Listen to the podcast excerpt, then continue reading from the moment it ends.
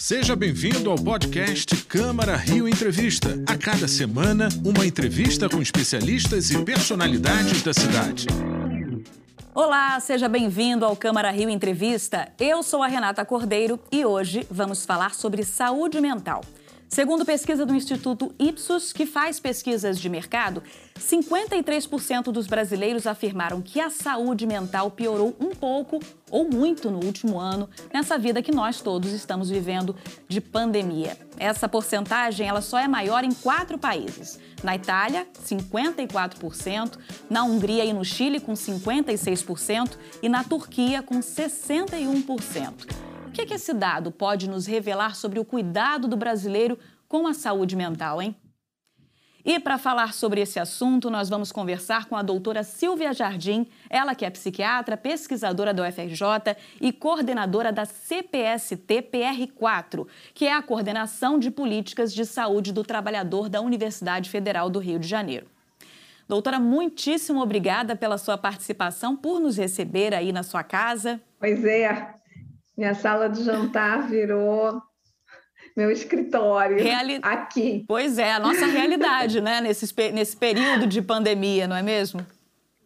Exatamente, exatamente. Mas é, é, um, é um prazer receber é, vocês aqui para falar desse tema tão candente, é, que é o meu tema é, antes, eu sou coordenadora, estou coordenadora da saúde do trabalhador da UFRJ há um ano apenas. Eu assumi essa coordenação no auge do começo da pandemia.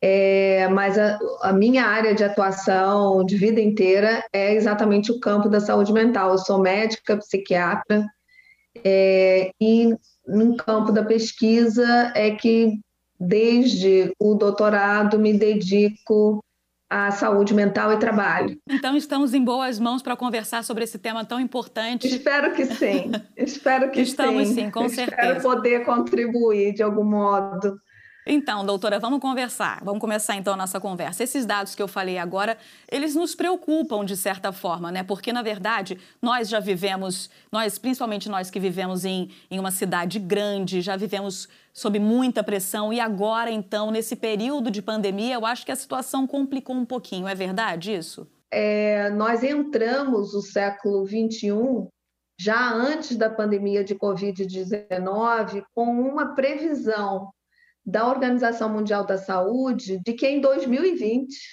exatamente o ano em que estourou a pandemia de Covid-19, com essa previsão desde os anos, desde 2001, é, essa previsão da OMS de que em 2020 a depressão seria a principal causa, a maior causa de dias vividos com incapacidade.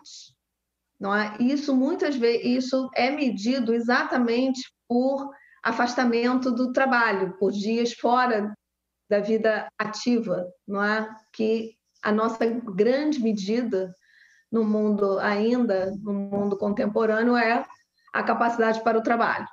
Então, isso já era uma previsão. E exatamente é, 2020 chegou, isso foi se confirmando, a depressão como é, uma grande causa, maior, uma das maiores, a maior causa né, de dias vividos com incapacidade, como trouxe a pandemia. Né? 2020 trouxe a pandemia de, de Covid-19. Então, que levou a, a, a, todo esse agravamento, não é? Quer dizer, trouxe um, um enorme problema, é, uma ameaça, não é? E, e mortes e e tudo, milhões de mortes já no mundo, e é esse todo esse impacto em todos os campos da saúde, inclusive na saúde mental, porque a primeira medida é o isolamento social, imagina. Né?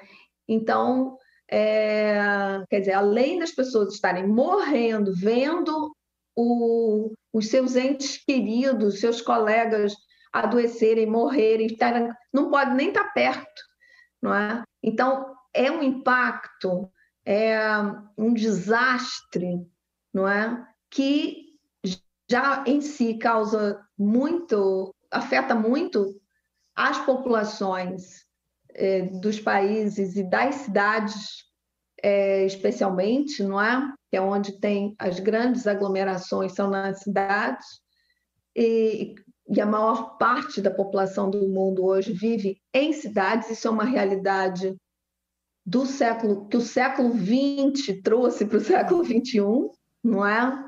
Acabou de, de concluir esse, essa mudança é, geográfica, né? na, na, na geografia das populações. E, além disso, a situação em que a, as populações já estavam é, vivendo já eram de eh, constrangimento não é, em relação e de ameaça à saúde mental. Né? Isso já estava colocado, então isso se agravou. Então, esses números que você apresentou dessa pesquisa não me surpreendem, isso que eu quero saber de você agora, não é? Porque muita gente que está assistindo a gente agora em casa tem reclamado: nossa, eu não consigo mais dormir, tinha um sono tão bom, eu era uma pessoa tão alegre, tão expansiva e agora também vivo triste, é, tenho compensado muito a minha ansiedade com comida ou com outras coisas. É, é, é um comportamento talvez já esperado, né, por muitas pessoas que têm de viver confinadas por conta da pandemia. Quais são os sinais que a gente pode de repente ligar o, o sinal vermelho, um sinalzinho de alerta para que isso deixe de ser um comportamento preocupante e passe a ser um comportamento que a gente tenha que buscar realmente uma ajuda profissional? Não esperar que a, o alerta fique grande demais. Eu acho que procurar ajuda é, deve-se sempre, porque o ato de procurar ajuda é a certeza é, é já partir da certeza de que tem, tem um outro, tem mais alguém. Então, procurar ajuda, pedir, não é? fala com um amigo, procura o, os serviços, se conecta, busca se conectar, não é? E isso, isso é muito importante. Então, a primeira coisa, não, não, não, não se preocupar em ser excessivo, não é? Até eu assumi a, a, a coordenação da CPSC e alguém me disse assim: ah, mas se nós fizermos dessa maneira, as pessoas vão reclamar. Eu falei assim: eu não tenho problema com reclamação, eu sou psiquiatra. Então, assim, é, contar que numa situação, nessa situação, não é feio pedir ajuda. Não é? Doutor. É, não é falta de educação, ao contrário. É, pedir ajuda, ter humildade de pedir ajuda é uma forma de garantir o direito do outro também. Eu tenho falado muito isso. Nós, quando nós garantimos o direito do outro, por exemplo, a pedir ajuda, é o nosso que nós estamos garantindo, não é? Porque todos nós precisamos de ajuda, ninguém está sozinho. E a, a maneira de garantir que nós não estejamos sozinhos é pedir ajuda, é garantir o lugar do outro. Doutora, infelizmente, nesse momento aí de pandemia, é o que muitos de nós temos enfrentado no nosso dia a dia, perda de pessoas queridas, né? Sejam parentes, sejam amigos, até conhecidos. Como é que a gente tem que lidar com essa questão do luto?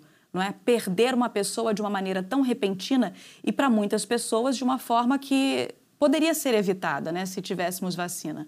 Então, o luto, o luto é uma vivência normal, a perda. Então, o mais importante é viver o luto. Não é? Nós não podemos exigir, não devemos nos exigir não viver o luto. Nós precisamos viver o luto. Nós estamos vivendo lutos pessoais, é, familiares e coletivos nas cidades, nos países e no mundo inteiro. A humanidade está enfrentando uma pandemia, está enfrentando uma peste, não é? Então, nós não temos como não não viver um luto, e é importantíssimo viver o luto para que possa ser superado.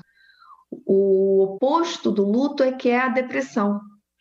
Quando nós não conseguimos realizar o luto, nós deprimimos, nós melancolizamos, não é?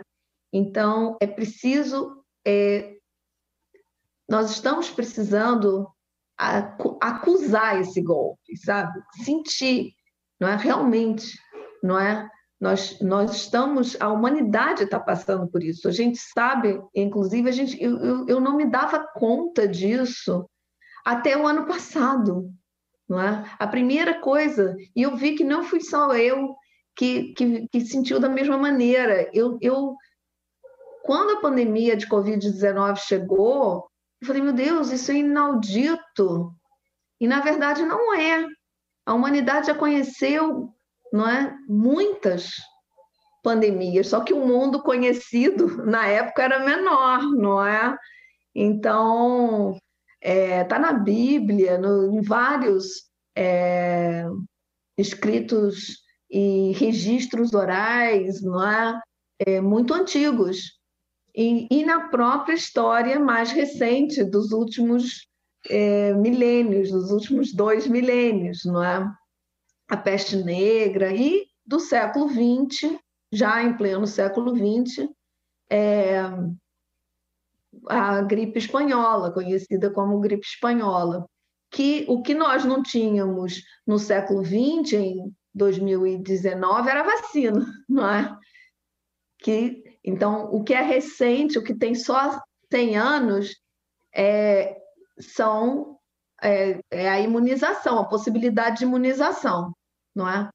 Então, isso tudo que eu estou falando parece história, e é, não é? Mas é também uma forma, é a minha forma de conseguir viver esse luto, não é? Por exemplo, não é pensar, eu fico, me dei conta, assim, por exemplo, disso, nós todos, não é? Nós, não só nós temos as nossas cadernetas de vacinação, quanto nós temos os nossos filhos e a gente dá as vacinas assim como, como se aquilo fosse hum, natural. Né? No entanto, a vacina, a humanidade tem essa história da vacina há apenas 100 anos. Não é? Então, isso de é, o luto é essa capacidade que nós temos de lidar com as perdas dos objetos amados, não é? E, é, o luto é algo assim, é, é um, e nós sabemos tanto que nós cercamos essas é, essas vivências, essas perdas de uma série de rituais, não é? Que nos permitem, não é, lidar com essa dor, que é uma dor inominável, não é? E, e exatamente a pandemia, inclusive, está nos acossando nisso também, não é? Quantos enterros nós não pudemos ir, não é? Ou soubemos que muitas pessoas não puderam ir, não é?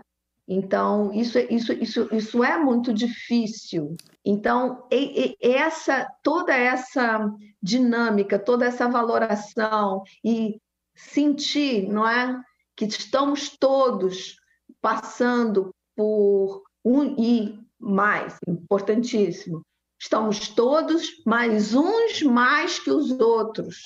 Eu acho que é importante, muito importante, nesse momento, do momento, nos momentos mais difíceis, nós conseguirmos valorar as diferenças. Doutora, dizem é? que em momentos de crise, né, nós podemos evoluir, aprender com eles e sairmos mais fortes. A senhora acredita que essa pandemia é uma oportunidade para que nós todos, enquanto sociedade, consigamos sair mais fortes? Eu acho que enquanto sociedade, sim. Enquanto sociedade, sim, se nós formos bem-sucedidos em é, nos nossos nesse, nesse luto coletivo, não é? Em, se nós formos bem-sucedidos em não negar a gravidade, a catástrofe, não é? Se nós criarmos mecanismos de preservar a memória desse momento trágico, não é? Então a questão da memória, o luto tem muito a ver com a memória, né? com conseguir fazer uma memória disso. porque é com a memória que nós mudamos o futuro, não é? Para que não se repita, não é? Exatamente. É, então, nós conhecemos a história do mundo e da Alemanha, o quanto, é, inclusive, os governos investem para preservar a memória do Holocausto, para que ele não se repita, não é? Então, nós, uma, e aí falo inclusive do mundo mesmo, não é? E de cada país, de cada estado, não é? De cada nação também, não é? Precisamos criar uma memória desta pandemia para que ela não se repita, para que outras não se repitam. É, é essa que é essa que é o que o nosso acúmulo de conhecimento, que a ciência é, ela não é uma solução, ela é um acúmulo de, de, de conhecimento, ela é um acúmulo. E, e, a partir desse acúmulo, a gente vai dando um passinho aqui e outro acolá. Não é? A, a ciência nos legou isso em menos de um ano vacina. Muitos cientistas não acreditavam nisso. Você acredita? É verdade. Né? No entanto, está aí. É real. Entendeu? Nós conseguimos. E esse, esse já é, essa já é uma grande é, um grande retorno, uma grande vitória de, no meio da tragédia. Então, isso nós precisamos, eu acho que a melhor maneira de disso ser. De sairmos fortalecidos. De desastre é isso, é criarmos uma memória. É, e transmitirmos essa memória. Tá ótimo, doutora. Eu gostaria de agradecer muitíssimo a sua presença aqui. Muito obrigada, Renata. E estamos aí, todos juntos, lutando pela vida. Ok. E o Câmara Rio Entrevista dessa semana fica por aqui. Esse foi o podcast Câmara Rio Entrevista. Acompanhe as notícias sobre a Câmara do Rio em nosso site câmara.rio e nas nossas redes sociais, arroba Câmara Rio.